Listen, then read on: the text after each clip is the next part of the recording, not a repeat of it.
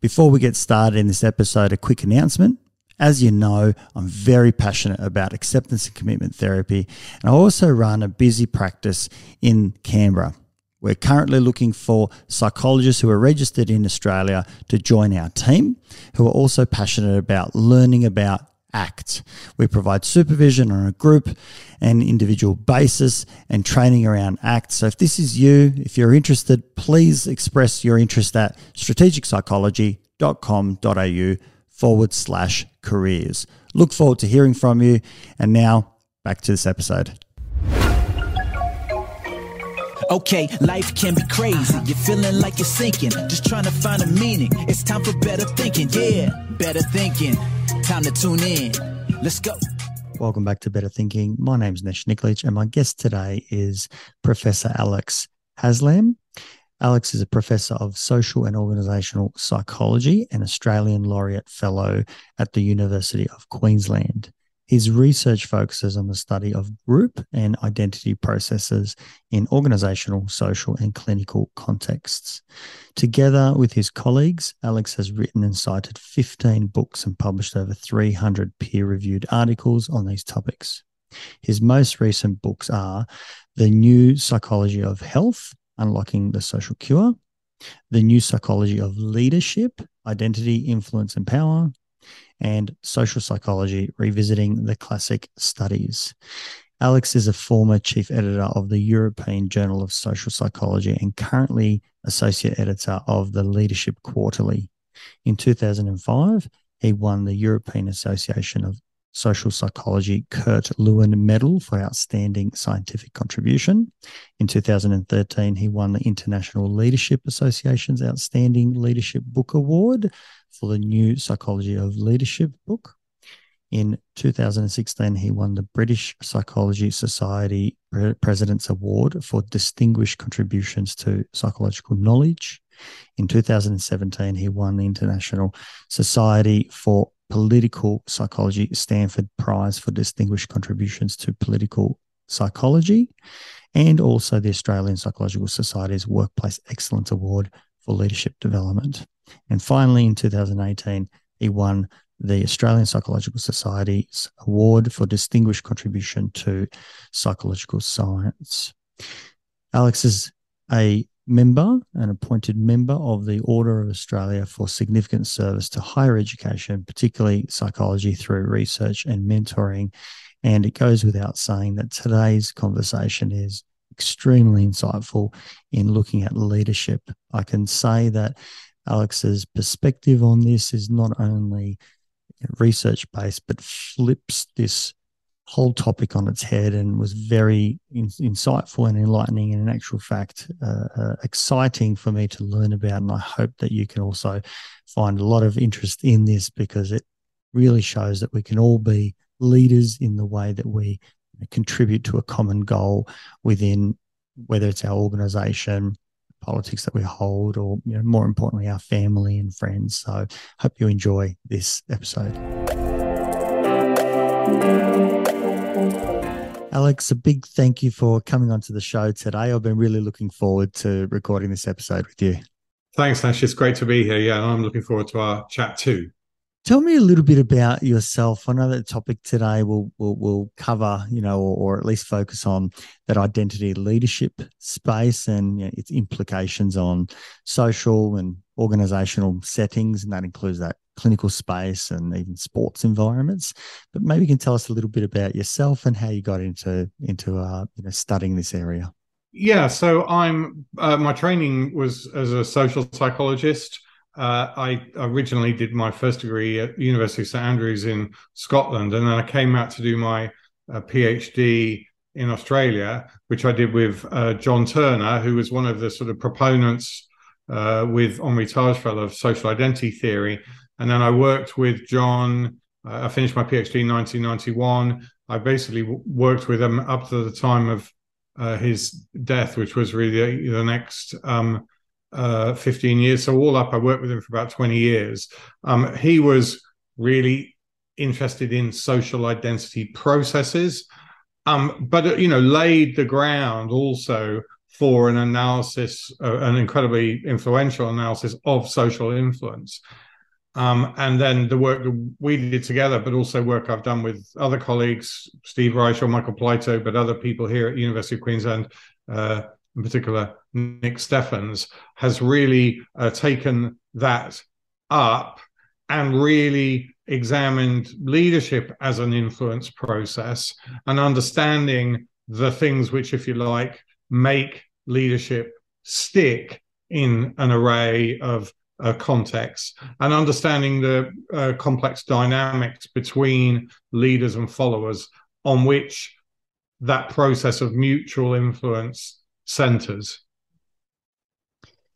Tell tell me a little bit about why that's of interest to you. What what strikes you? I know that a lot of us have probably read books on leadership or have been yeah. interested in yeah. different leaders, like yeah. like to follow particular leaders rather than others. What's what's brought you? To well, the the the kind of obvious point really is that leadership is everywhere and leadership you know fundamentally is is critical to processes of social change so if you're interested in doing things in the world, and if you're interested in changing it, um, then leadership is a, is a is a really critical uh, topic. So you know, change is always driven by leaders, but it's also always delivered by followers.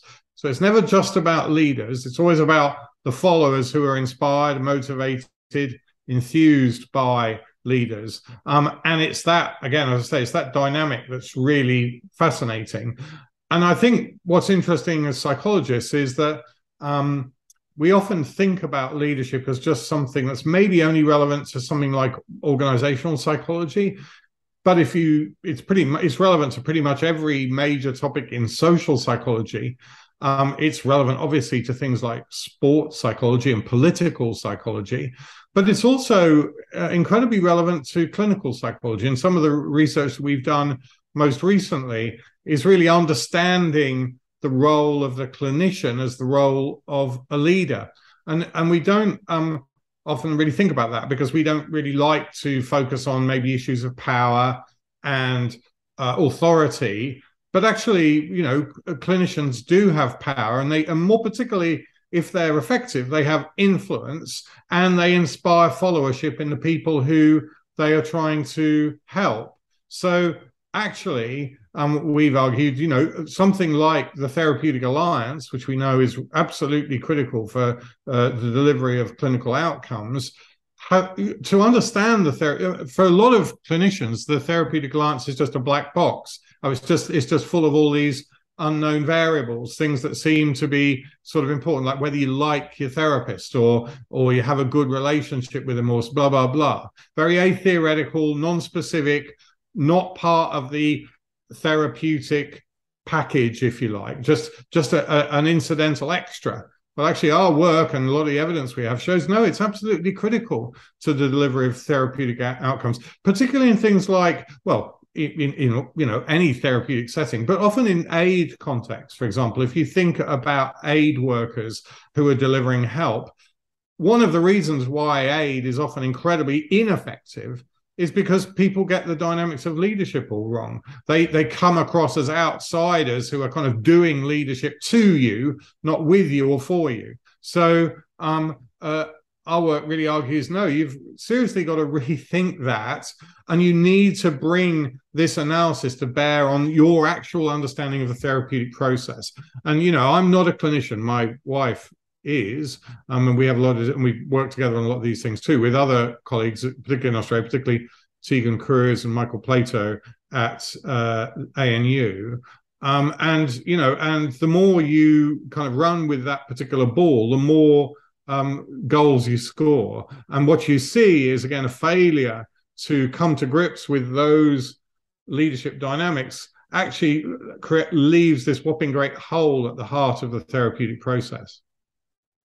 Would it be reasonable to, in some sense, consider the word leadership to to mean trust and to mean influence? That there is a working relationship where it's established on or grounded in a sense of uh, you know belief from the client that they're with a competent therapist who trusts who they trust that has their best interests in mind without necessarily the power dynamic there, there there's not one yeah holding yeah. power over the other it's still a, a collaborative yeah. um, uh, work but there is an expert in the room uh, yeah. who, who can assist yeah, and I think well, all of those things are basically true. I think trust is absolutely critical for leadership, but I would argue that that's a product. It's a it's a correlate of the core leadership process. So it's an index of it. And yeah, where you have effective leadership, you have trust, you have authority, you have and you have influence, as you say. And really, the the question you raise is really the critical one because actually, you know, you can't really have a, a good discussion about leadership without starting by defining what leadership is. And actually, that's a again a, one of many sort of criticisms I have of lots of stuff in the leadership domain is people just imagine, you know, you just talk or write on about leadership without ever really properly defining it. So, what is leadership? Well, leadership is the process of influencing another person in a way or, or group of people in a way that motivates them to contribute to the achievement of group goals. So, and there's lots of kind of elements of that definition that are really important. But the critical, most critical thing is that it's a process of influence. And it's about motivating people to contribute to some collective outcome. It's always about leaders, if you like, doing that influence, but it's also implicitly also and, and explicitly about followers who are influenced. And therefore, ultimately, it's their followership whether they go along with what the leader recommends or suggests or argues for it's whether or not they do that is the, that is the proof of leadership so one of the papers that i have with michael platow is without followership there is no leadership so i can sit here we can sit here for the next hour and i can tell you how wonderful my cv is and all the fantastic things i've done and how capable i am. But if at the end of the day people just switch off the podcast well there's nothing happened. There's nothing to see here. There's no leadership so leadership is only going to occur if people go, "Oh, I heard that interesting podcast with this bloke. I don't know what he was talking about, but he made some good points about this." And then they go and talk to somebody else and say, "Well, no, I think you've got that wrong because I think you need to understand leadership as an influence process that centers on a group dynamic um, and it involves followership." So if so, again, it's not what I do ultimately that makes this leadership; it's what other people do and, and the, and the impact that it has on the groups that we're a part of and then and then the groups that those groups impact on and the way those groups impact on uh, the world. So again one of the big problems i mean there's many there's myriad problems with the kind of leadership literature but but probably the mo the one that really plagues it is this idea that leadership is just about leaders and that to understand leadership we just need to look at the characteristics or the attributes the qualities the experiences the teaching the development of leaders. If that's all you ever do you will never ever ever ever understand leadership. Because it, it, it's obviously much more nuanced than just looking at these indexes of trust or authority. Yeah, it actually looks about, at what are the mechanisms yeah, it's about this relationship between leaders and followers, and it's about that influence process. So it's about it's about being influenced. The other thing there too to to um, note is that you know is the relationship with power. Now, the reason that leadership is a power process is not because leaders just have power and they just tell people what to do. That's not what leadership is about. It's about power through.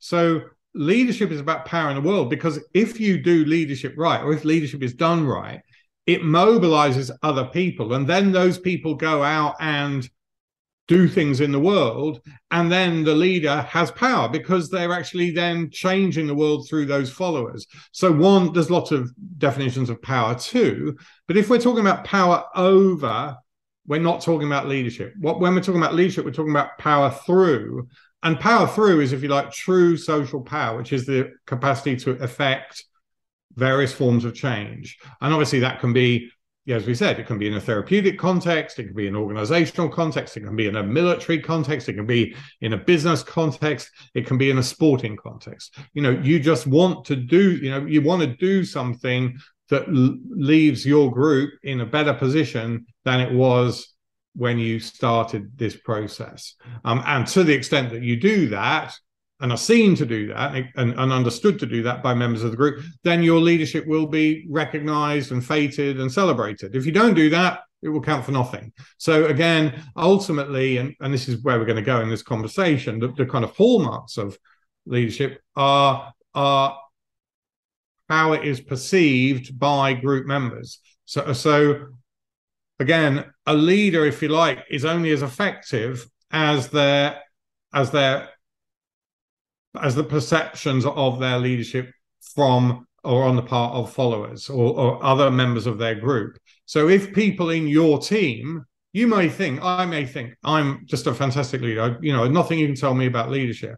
But if everybody in my team thinks I'm an idiot, um, and and they and they and they don't value what I do, not for myself, but for us, for the group, then my capacity to have a positive impact and positive influence on the group, on them, to do leadership will be chronically limited. I think we all know people like that who who have this idea of themselves as great leaders uh, and they've got the CV to prove it as it were they go around telling everybody how wonderful they are they leave everybody cold and they and they and they have no capacity to affect change that's a very bad stance for a therapist it's a very bad uh, stance for a team leader you know in all of those uh, kinds of contexts because ultimately it's the perceptions and then the actions of team members, of group members, of followers, uh, or putative followers that is the proof of your leadership.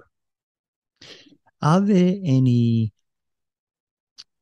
regular occurring characteristics that tend to go with leadership? Because I'm thinking in my mind, you know, leaders can be vastly different in different settings and you know whether yeah, it's a absolutely. political one whether it's an organizational clinical yeah. and so on are there anything from you know the research and obviously your broad knowledge that that shows up as being you know reoccurring that comes up yeah and and that question obviously comes up is a one that's asked sort of perennially in the leadership literature. And and and actually the the clue and the the key to answering it is to really think carefully about the question. And and how you interpret that you know depends on whether you're going to find the answers. And historically traditionally leadership researchers particularly in sort of organizational fields have imagined that you're just looking for a basket of traits or attributes or characteristics and then the and the issue is well what are those so and and really that was that was something that was defined leadership sort of scholarship since the time of Plato. So if you read Plato, you know, he talked about quickness of mind or courage or um, intelligence. Uh, you know, that over time got distilled by other people who talked about creativity, maybe different types of intelligence, emotional intelligence, um, dynamic intelligence, all sorts of things of that nature. The problem with those um, uh, th- that approach to kind of come up with the checklist or the shopping list there's two real problems. Is one is you find um, effective leaders who have um, really diametrically opposed sets of characteristics. For, for argument's sake, there's not very much that Donald Trump has uh, as a as a set of characteristics, other than maybe confidence, that that appears on a standard list of sort of organizational leadership characteristics. The issue is that um, whatever you whatever dimension you take again say you take probably the, the attribute that's discussed most in the literature intelligence if you look at intelligence it correlates or you know formal intelligence as sort of measured by psychology it correlates about 0.19 or something of that nature with uh, leadership effectiveness quite a quite a small uh, correlation and also immensely variable. So there's some contexts in which leaders are more effective if they're actually really stupid. Okay. But, and this is the critical point, the what does matter is not whether you have these attributes, but whether you're perceived by people in your group to have attributes which are relevant and good for us. Intelligence is one of those things that often groups value, not always. But then what predicts leadership is not whether or not you are, whether I am intelligent, whether you're intelligent, whether your listeners are intelligent. It's whether they're perceived to be intelligent by the people in their group. Now, I mentioned Donald Trump a minute ago. You could argue how intelligent he is. I mean, you know, he thinks he's very intelligent, and other people think he's not so intelligent. Let's not go there. But let's just note that Democrats think Donald Trump is very stupid, and Republicans think he's very intelligent. So, and what matters for Trump's leadership is the perception of his leadership. So the correlation between perceived intelligence and leadership is more like about 0.6, point, you know, 0.65 or something of that nature. So being understood to have characteristics that matter for leadership is more important than, than as it were, just having them in the abstract. And then, of course, the question is what's the correlation between uh, le- between intelligence and perceived intelligence, or courage and perceived courage, or whatever it might be? Well, have a guess. It's close to zero. Okay, so so again, and and I think we all know people who are have you know all these qualities in spades, but they're not effective as leaders because those qualities aren't valued by the people in their team or they don't they don't manifest in ways that are perceived to be useful or valuable by uh, people in their team. So again followers perception which in itself is an aspect of followership is absolutely critical here. Um, and yes you need to as a leader ask yourself what is it that matters for my followers? What are the things they're looking for? Okay that's number one is so when it comes to the qualities is I'm not what what makes a leader in the abstract is no what is it that my group is looking for? And then the issue is are you perceived to be doing those things that the group kind of wants you to do and that values and valorizes? And if the answer to those things is yes um, then you're much more likely to be an effective leader but that is not broadly speaking where the leadership literature has been or has, has sort of come from. But in recent years, I think there's greater recognition of these things, particularly in academic psychologists. Not, I would argue, in and uh, not I would, and uh, not just argue. I would point out in in sort of popular discourse as leadership. I mean, that continues very much in this kind of shopping basket checklist uh, frame of mind. To you know, very much to its own detriment. But that's also related to the fact that often when people are commenting on leadership, they're not actually interested in providing a formal analysis of leadership. They're just interested in either eulogizing about some leader who they happen to like or trashing some leader who they don't. And and and and those are, you know, that's journalism, that's not science. Sure.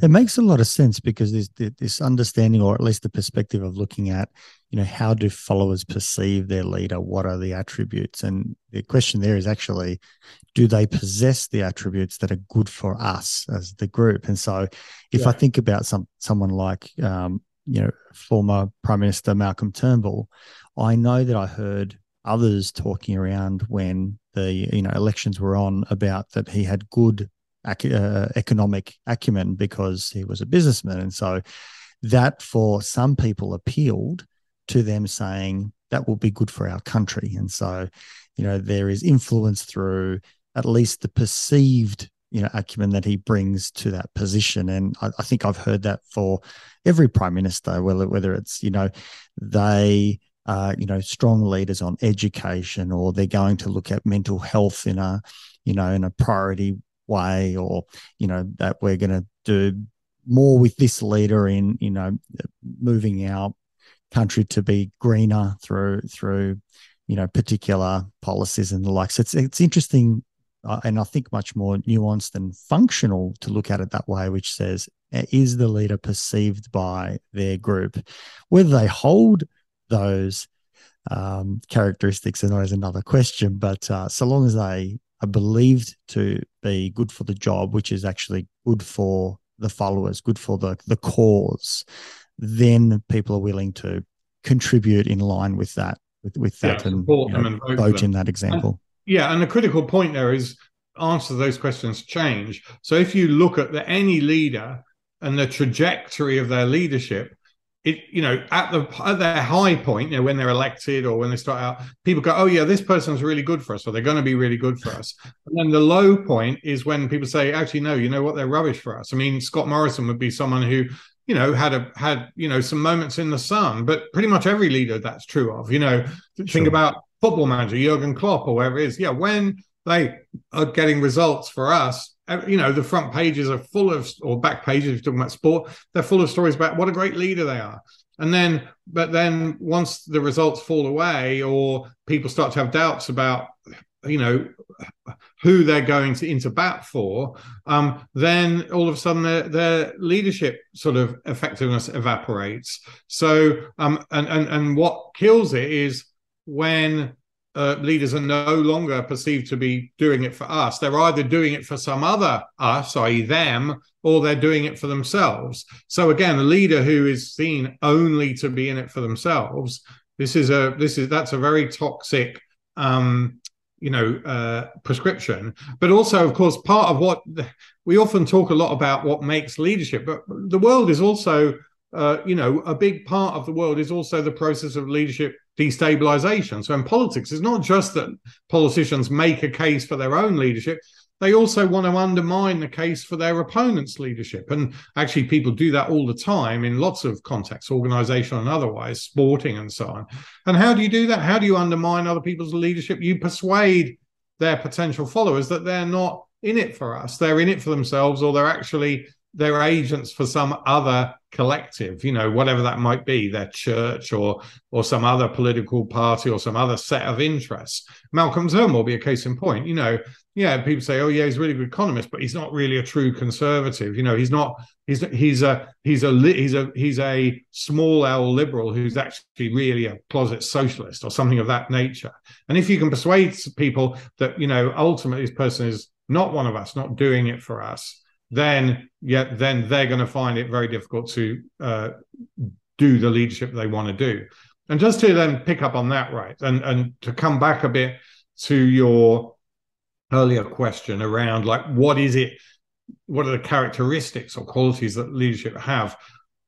Our own research, when we're talking about this process, this influence process, as centering on a, a sense of shared group membership, we argue that that process is one of shared social identity, so that leaders perceive themselves as part of a group and followers perceive themselves and the leader as part of that same group. So the process is one that centers on a sense of shared identity. And we argue that all leadership actually that's a critical underlying dynamic.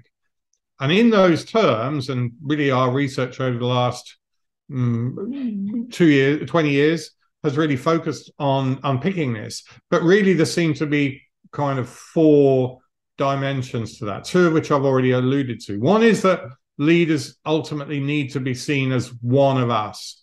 They need to be seen as someone who's who's of us and kind of for us in that sense. Which you know that's obviously true in politics. You know, no Labour Party member is ever going to vote for a, a, a, you know a conservative, and similarly, no conservative is ever going to really vote for a Labour leader. I mean, their they, their identity may change and they may change their vote, but as so long as they define themselves as a conservative and they define the other person as one of them, it's going to be really difficult to vote for them. In order to overcome that, you have to see yourself in terms of different identities as an Australian or as a New Zealander. If you think about someone like Jacinda Ardern, how she managed to persuade conservatives to vote for her when she did, that was because not because they saw her as a Labour leader, but they saw her as a good leader of us, New Zealand. So you've got to be one of us. You've also got to do it for us. So, as I said, you've got to be someone who is palpably delivering outcomes and results for us. The third thing, and so those two things are like what actually technically referred to as identity prototypicality. That's the so you're a prototype of what it means to be one of us. The other is um, identity advancement, doing it for us. The two others are firstly identity entrepreneurship. So, what effective leaders do is cultivate and create a shared sense of us. So, they're in the, the, the their key currency is that sense of usness, and they look to build up uh, our sense of ourselves as part of a group of which they are representative. So, leaders don't just like say, "Oh yeah, I'm one of us or you know i'm i'm a good conservative and leave it at that no they they persuade us of their uh, that they are indeed of the group but then they also work hard to bring members of that group together to cohere around a sense of shared identity.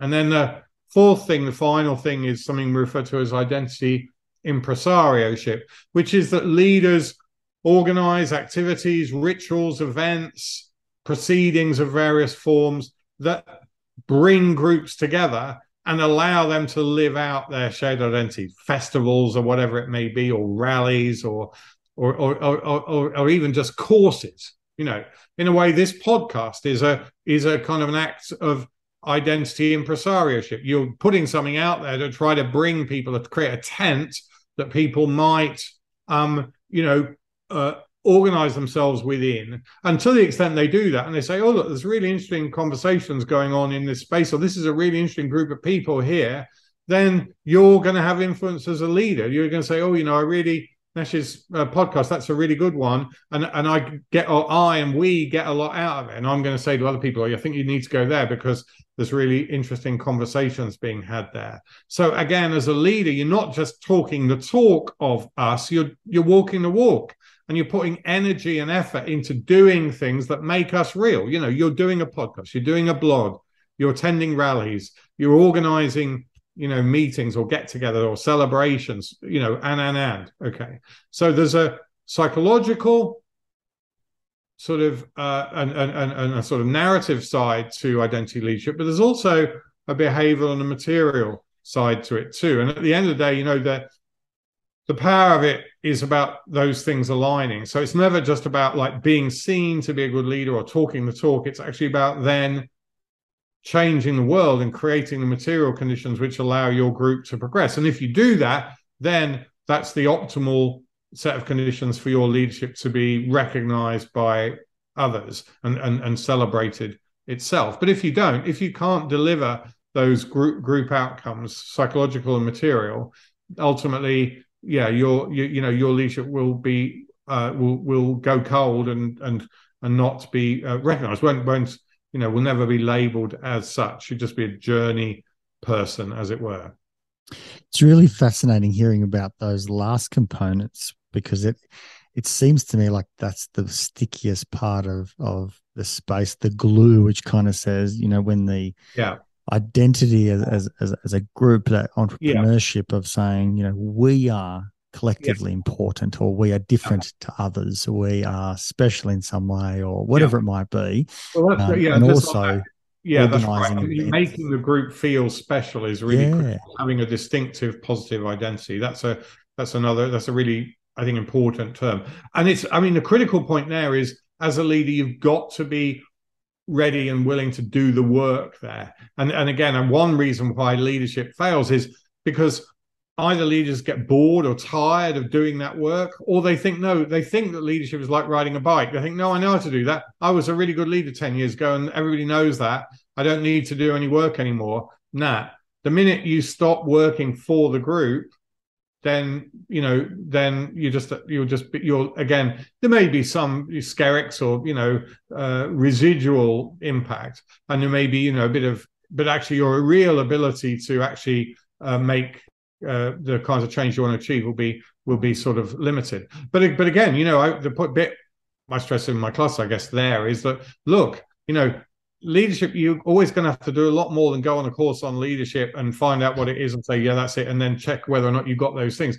This is something you're going to have to work at with your group. You're going to have to find out what your group thinks leadership is what it wants what it needs and then you're going to have to work with them to deliver those things. And you're going to have to continue to do that for so long as you want to have influence and an impact. And that's you know that's but that's hard and that's why people sometimes say look you know jacinda ardern just the other day saying look I, you know there's no more petrol in the tank. You know i've given it everything i can.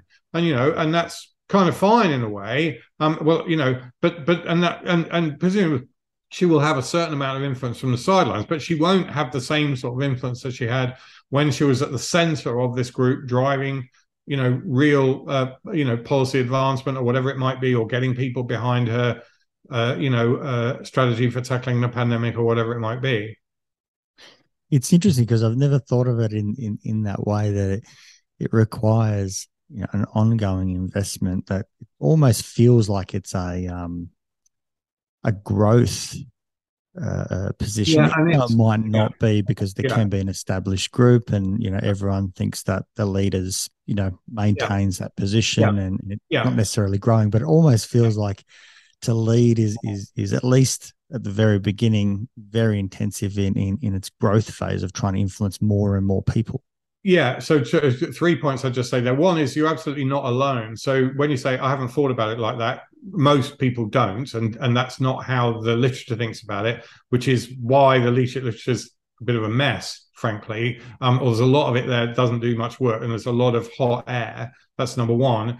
Number two is yeah, it requires this this huge amount of of sort of energy and the idea of leadership a doing thing. But the critical point there is that it's not just like personal energy ultimately it's collective energy so it's about you know i can't I, however much I, i'm interested in being a leader i can't just sit in my study or my office and just and do it and then and expect to change the world no ultimately i, I have to work with other people to develop that collective enthusiasm that collective uh, kind of intensity and the third point i'd say is lee i mean again obviously you know this is what my life's work i suppose so i'm not i'm not i'm quite I'm quite accustomed to that reaction. And sometimes people go, "Oh yeah, that makes a lot of sense," and they go, "But but that can't be true. That, that, that can't be surely true." And I'm and so hang on, let's just pause here, and there's people listening, and say, "Think, tell me." And put it on a postcard and tell me an example of leadership, i.e., influence, that doesn't involve the things that we're talking about. Show me a case of leadership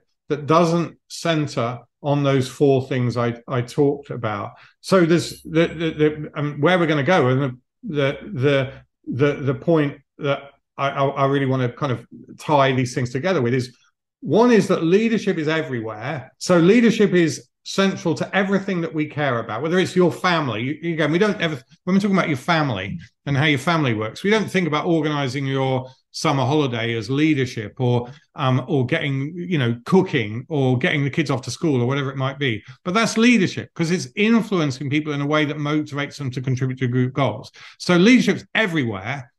And then second so if you accept that okay it's everywhere. It is. Secondly all leadership is identity leadership okay? All leadership is about these processes of mobilizing the group and moving it forward and being seen to do that. Um, and again that's if if you if you put those two things together what we're talking about is something that really really matters. And yet as you said people don't rarely if ever think about it in in those terms. And um and and they and they don't if you like when they're tackling this in the domain of activity that is of interest to them, whether that's as a therapist or as a business person or as you know, running their family, that, that they're not uh, looking at it through uh, this uh, lens. And that I'd argue is why, or, you know, implicitly, because we have faulty models of leadership, that's why we end up with such rubbish leaders, because we, you know, we we buy into uh, very problematic understandings of what good leadership looks like it's fascinating even just thinking about it from my family context and thinking about how both my wife and I can be leaders at the same time but we yep. we have a little you know playful uh, uh, conversation that we talk about portfolios and so you know I might be the leader of a particular portfolio i.e. the outside the garden you know yeah. the, the, mechanical things about getting cars serviced and so on yeah. and her portfolio might be around you know the kids' social events yeah. and, and yeah. Uh, you know looking after them and so on. We've got different portfolios, but it's it's interesting because we still uh, work together and collaborate. And we ask questions yeah. of each other, but there is one that tends to take the reins. So it's fascinating that even in a two person uh, uh, you know relationship, we are still leaders and we swap uh, yeah. leadership depending on Absolutely. what the portfolio yeah. or topic is. So so that's a, there's a couple of again, a couple of you know, I mean, one of the things I like about leadership is there's all these different threads you can once you start talking about it, you say oh that's right. But one is we said at the beginning leadership is a process by, by one or more people influence a group in a way that mobilizes them to tr- uh, contribute to the achievement of group goals. It's one or more members of a group. It isn't leadership is not just done by people who have the title of leader. That's another big mistake. No. Mm-hmm. and just having the title of leader doesn't make you a, lead, a, a leader or doesn't mean that you're doing leadership. So again leadership can be done by everybody. And actually, if you look at effective groups and teams, what you see is it's precisely that, or families for that matter. Everybody does leadership. You think about Christmas, you know, you know, I, you know, and probably over the course of your life, you go to lots of people's houses for Christmas and you see different families from the inside. The ones that are most functional, the ones where everybody contributes and everybody they they have a shared understanding of us and what we're about and what we're trying to achieve there, and everybody. It's uh, to use a term that's used in the domain of sports psychology. A really effective team is a leader-full team, and it's also a follower-full team. So people don't quit the, you know, again they don't they don't they're not hung up on who is the leader i mean some families those things are really dysfunctional you know no no no only father can cut the meat or whatever it is well okay if he's so wonderful get on with it well that doesn't those things don't lend themselves necessarily to good outcomes no you want everybody buying into the leadership process but also willing to put their shoulder to the wheel in the interests of the collective, but also being able to and interested in reading the group and understanding what it needs. So when there's like an emerge, we do a lot of research in another thing in high reliability organizations, which are things like hospitals or mines or aircraft carriers. The thing that is, or emergency services, things like that. The the thing that's the hallmark of really effective high reliability organizations is that all members of the the delivery team, whatever the team is, have internalized a sense of collective mind, a collective understanding of what the group is, and are are, are interested and motivated to do the bit of leadership that they need to do to help the group as a whole move forward. So they're leaderful groups with a really strong sense of shared social identity that's practiced and internalized over a long period of time and that leaders work really hard to embed and enact you know on a on a sort of daily basis and but those things are always fragile you know all of those groups you can you know you can restructure them or you can you can damage them by um, undermining that sense of shared identity in ways that will take really highly functional groups and make them very dysfunctional.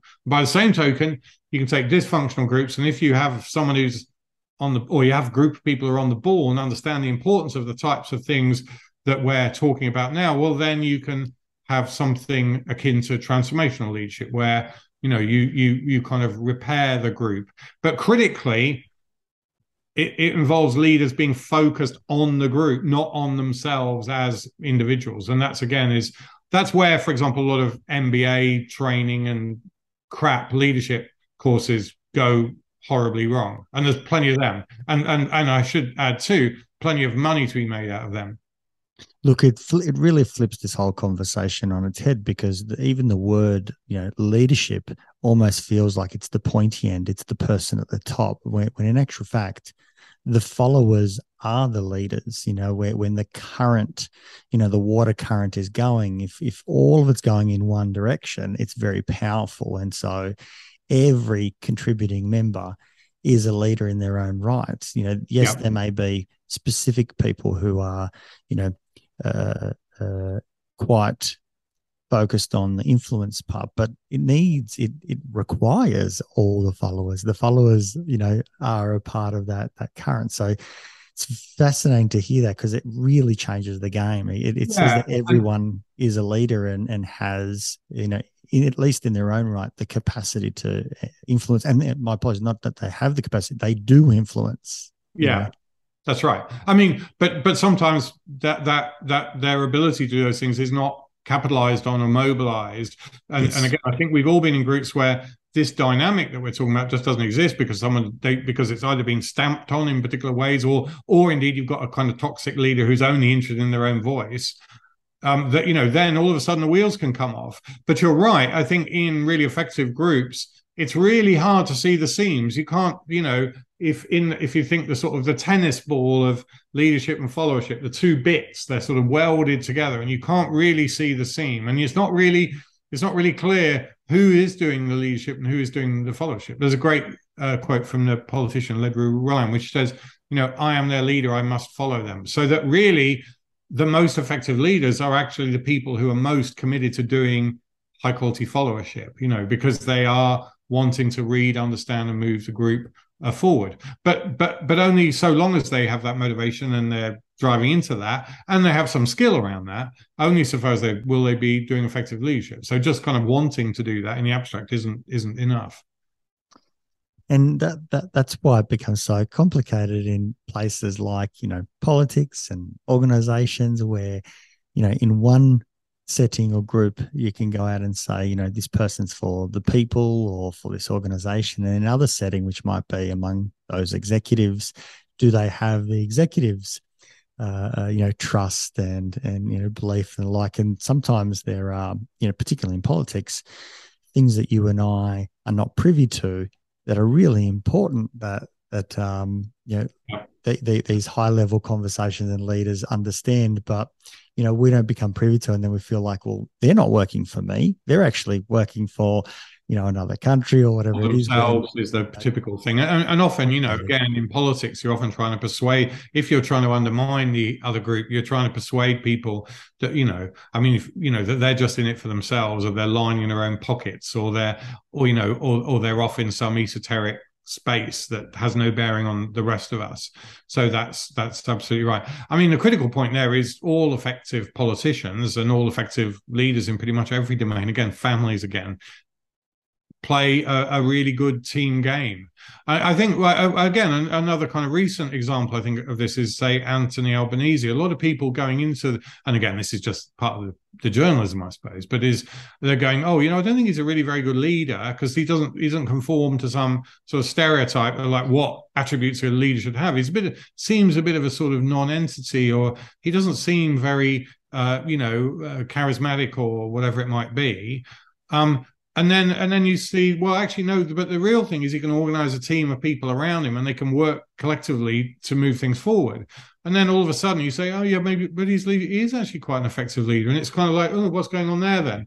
Um and you know and i think scott morrison always talked a good game as a as a as it were leader but again, it was because that didn't translate into things that matter or mattered or were perceived to matter for us or Australians or whatever. That was to the extent that that was the case, and that obviously changed over the course of his time as as uh, prime minister. Um, then then so do his stocks as a leader. Um, and again, if I mean, again, in our work, and this is again the work in particular led by my colleague Nick Steffens, but that what we find is you know, actually, you can take pretty much everything that's out there in terms of measures of leadership. Well, you, you really can take everything. I mean, you can put them all in a horse race, and we've done these studies. Now we've done research with uh, uh, collaborators all around the world in something like 30 countries, um, uh, hundreds, uh, sorry, thousands of of organizations and so on. And in every single context, every single context, whether we're talking business or sport, whatever, the the thing that's most predictive of someone's leadership is not those abstract shopping lists. It's whether they are perceived to be doing it for us they're perceived to be one of us they're perceived to create a sense of us and they're making us matter. And if the answer to those things is yes then broadly speaking you'll find that leaders are doing leadership i.e influencing the group members. And when it's not they're not. Um, and and that's why I guess in our own research and some of the practical stuff we do, we we say, well, if you really are interested in knowing whether leadership is going on here, this is what you need to do. And the other bit I'd throw in there is a little kind of irony is that often people aren't interested in leadership for all sorts of different reasons. They are, for example, just interested in getting a job where they get paid a lot of money. So, you know, if I'm a CEO of an Australian company, there's quite a bit of evidence that that things that lead to and, and, again, this is a project that Nick and I and other colleagues have been working on. That if, as a leader of an organization, you're seen very distant, and one one thing that contributes to that is extremely high pay, and that creates a distance between you and your followers, well, that actually tends to be bad for your organization. So the fact that Alan Joyce, whatever he gets paid, I, I, I, forget because it's a, you know, we're talking many, many, many millions of dollars a year. Forget the number. Um, uh, you know, uh, to the extent that's the case, and and uh, that he feels distant to his employees, other people who are working for Qantas, that doesn't lend itself to a, a being a high reliability, high functioning organization. And again, I think you know, and and you come, you started off by talking about trust. So there are things that you can do as a leader that can undermine that sense of connection to your followers. One is pay yourself a lot. One is sack people when you hit hard times. One is make them feel like shit um, and and and okay. And to the extent that ceos do that and many of them do well actually that's a recipe for uh, dysfunction. And and one thing that comes out again very clearly in the literature is there's a very very small and in many cases negative correlation between how much you pay leaders and how effective they are in doing leadership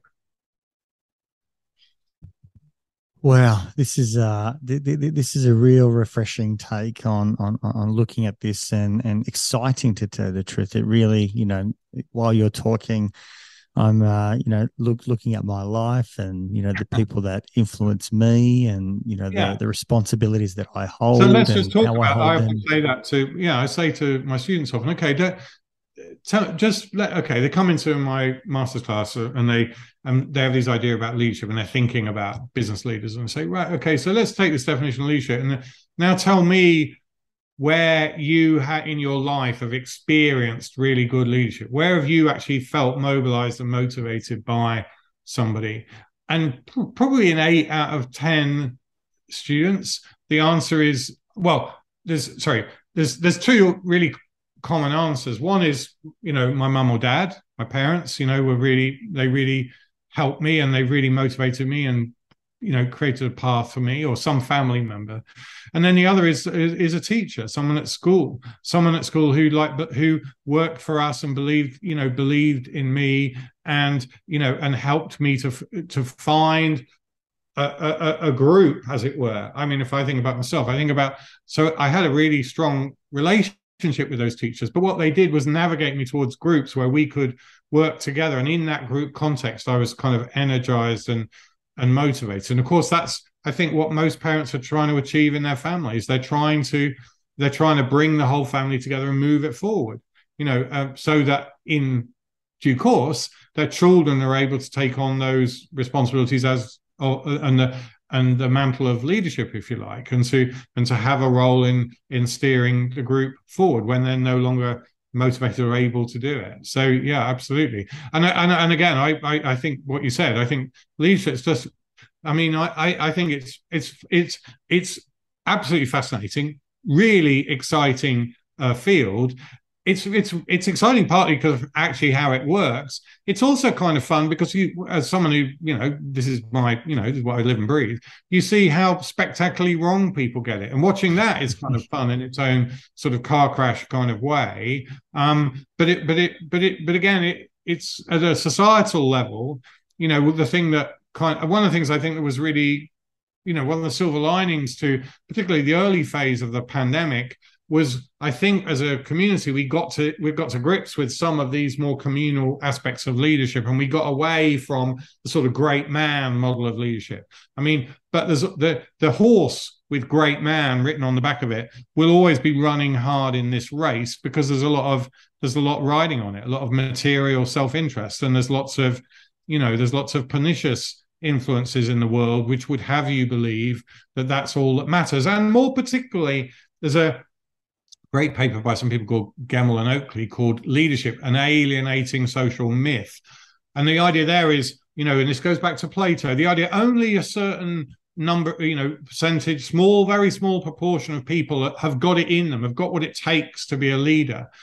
That's that sort of way of thinking is a way of excluding people from the leadership debate, the the the kind of process, but it's also a way of justifying, again, why it is that only men or an elite group of people who've been to private school or are well connected financially, why they're the only people who should be getting these roles and responsibilities. But when you look at the pandemic, you see, no, the people who were delivering the outcomes were often, you know, they were unheralded, unsung people who just got on with the job of doing what we needed them to do. So, um, uh, but again, in the world at large, there's a lot of interest in maintaining a faulty, dysfunctional uh, view of leadership because it justifies having certain people there and it excludes other people from thinking that this is something that they should have a part in. And I think so it's a, a profoundly anti democratic view. And I think ultimately leadership is the ultimate democratizing process. Um, uh, because and democracy, when it works effectively, is precisely something which is tuned into the needs of groups, and of course, that's what fundamentally leadership is. Alex, where can our listeners find out more, you know, in terms of, you know, books and papers that you know resonate in, in what you've discussed. Because obviously you know, I, I, can go in yeah. i can go online i can go into a yeah. shop and i'm going to find effectively yeah. books that say here are your traits you know here are the, the, the, the five best things to have as a leader. But where can we find this more refreshing point of view that you're talking yeah about? yeah. Yeah. well i mean firstly if you i mean we have the, the i think you know we've published a huge amount of research on those things and if and if you just search for a lot of that online you should be able to find it. But if you need anything specifically drop me an email. That's no problem. You should be able to find me without too much difficulty but also yeah, our book here, um, The New Psychology of Leadership. This was uh, the first edition of this was uh, published in 2012. The second edition, uh, 2020. Um, um, uh, yeah, uh, I think it's a reasonably kind of accessible, uh, or we hope it is, uh, sort of journey into these kinds of issues. It's and, a pretty comprehensive treatment of a range of things we talked about today, but there's actually a lot more to it, as you can probably uh, guess. But but most importantly, I think it has a lot of the sort of hard evidence and and some of the really interesting sort of stories I think around these things when you actually make this concrete by talking about um, you know history and and and and why certain things worked and why other things uh, didn't. So I think you know I, I think one of the things I think as a psychologist is that we often like we we we like to be in like compartments. I'm an organizational psychologist or a social psychologist or a clinical psychologist. And I, and I think that's problematic enough. But I think actually, you know, as psychologists, we don't engage enough with other things like history and politics and other things, which actually Great. need to inform our kind of scholarship and understanding. I'm particularly, and, and my colleagues are really, I'm, you know, particularly interested in in history, I guess, and and and looking forensically and archivally at like um like um you know how these things uh play out. I'll just give you one example of one study that that kind of speaks to these points. And again, I think it's just a really simple point. It's one that I pretty much always use when I talk about these things. This was a study Nick and I did uh, about eight years ago now, I think. And we were just looking at Australian elections and we were looking at who wins Australian elections. And we looked at the official election speeches of the two main candidates in in ele- in what were at the time 43 elections going back to federation in 1901 and in those elections, 34 of them were won by the leader who used collective pronouns we, us, and our the most. So talking to and for us is absolutely critical to leadership. And if you don't do that, you won't ultimately be supported as a leader. We have other research shows that you can put a, a concrete value on a collective pronoun in a company report. And the value of a, a, collective pronoun in a company report, this was in Germany a few years ago, was about 800,000 euros. So again, talking to and for us is something that is the currency of leadership and followership. And if you're not talking that language, you won't be having the impact that you uh, kind of want and need to have. I mean, that's just one example of, I, I mean, of some of the sort of quirky research I think that we've mm. done around those things. But and I have to say too, I really enjoy, I, you know, as you probably sense, I always enjoy uh, talking about these things. I'm really keen, you know, to for this conversation to to get some purchase. I have to say, you know, I'm close to retirement now, and and and and and every time you know I do something like this, it's it's almost like doing it for the first time because there's no sense in which this is is part of the figure. It's always part of the background. Obviously it would be great if in my lifetime there was some sense that that might change but you know that's a matter of hope not uh, hard data. And alex certainly your passion come comes out immensely. And uh, I know that when people become passionate, they become, you know, even more youthful. You can see the excitement and you know the the uh, glimmer in people's eyes, and and that certainly oozes out of this conversation. And and to tell you the truth, it is it's extremely refreshing because it, you know, even that small little example that he gave in terms of language, I don't think that human beings are clever enough to go out and be able to disguise language of, you know, we and our and you know together uh, in in just a you know single um, speech that has to be part of their narrative. So it gives me great hope that you know true leaders do that all the time. It's part of their their, their nature, and so that's what we're attracted to. And and and thank you as well for for your book. Uh, you know, the new psychology of leadership and its identity, influence, and power and power. And again, um, that's the power through, not the power over variety. Uh, so, uh, but we talk about that. Yeah. So again, you know, we're talking about power and the capacity to affect change. And again, that's what ultimately draws people to uh, leadership, but not in that traditional sense. But yeah, Nesh, no, I've really enjoyed the chat. I, uh, hopefully, uh, the listeners have stuck with it and found it reasonably um, engaging. And hopefully, too, it's kind of again motivated uh, them to go on and read a bit more and do a bit more and and think about what this means for the domains of activity in which they want to see uh, positive uh, forms of change. So ultimately, yeah, the power of this will not be about just sitting down and me guffing on. It's about actually people getting out there and, and making a difference. So thank you very much. Look, Alex, the, the beauty of this conversation is that we can have an extended conversation. So those people who are curious, you know, who who are open minded to hear from the expertise of yourself, um, and you know, other guests are, you know, in that way already you know primed and willing to be influenced but you know thankfully it's influenced by data you know influenced by science and and obviously someone who's who's passionate and doesn't care what what it what the actual outcome is. It's what the data tells us and how life is. So once again alex big thank you for for your expertise and your time today. It's been it's been appreciated and yeah I appreciate you. Thank you. No it's been a great conversation. Thanks very much nesh and uh, yeah and good luck to all your listeners if you enjoyed this podcast, please support it by going to iTunes and putting a review, subscribe, share it via social media, and tell others about it. Start a conversation.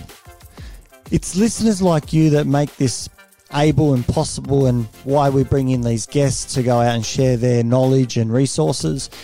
And just lastly, if you are a psychologist and you want to go out and be part of a bigger team, develop your experience, and get into some exciting work, come to strategicpsychology.com.au forward slash careers and reach out. I'd love to hear from you.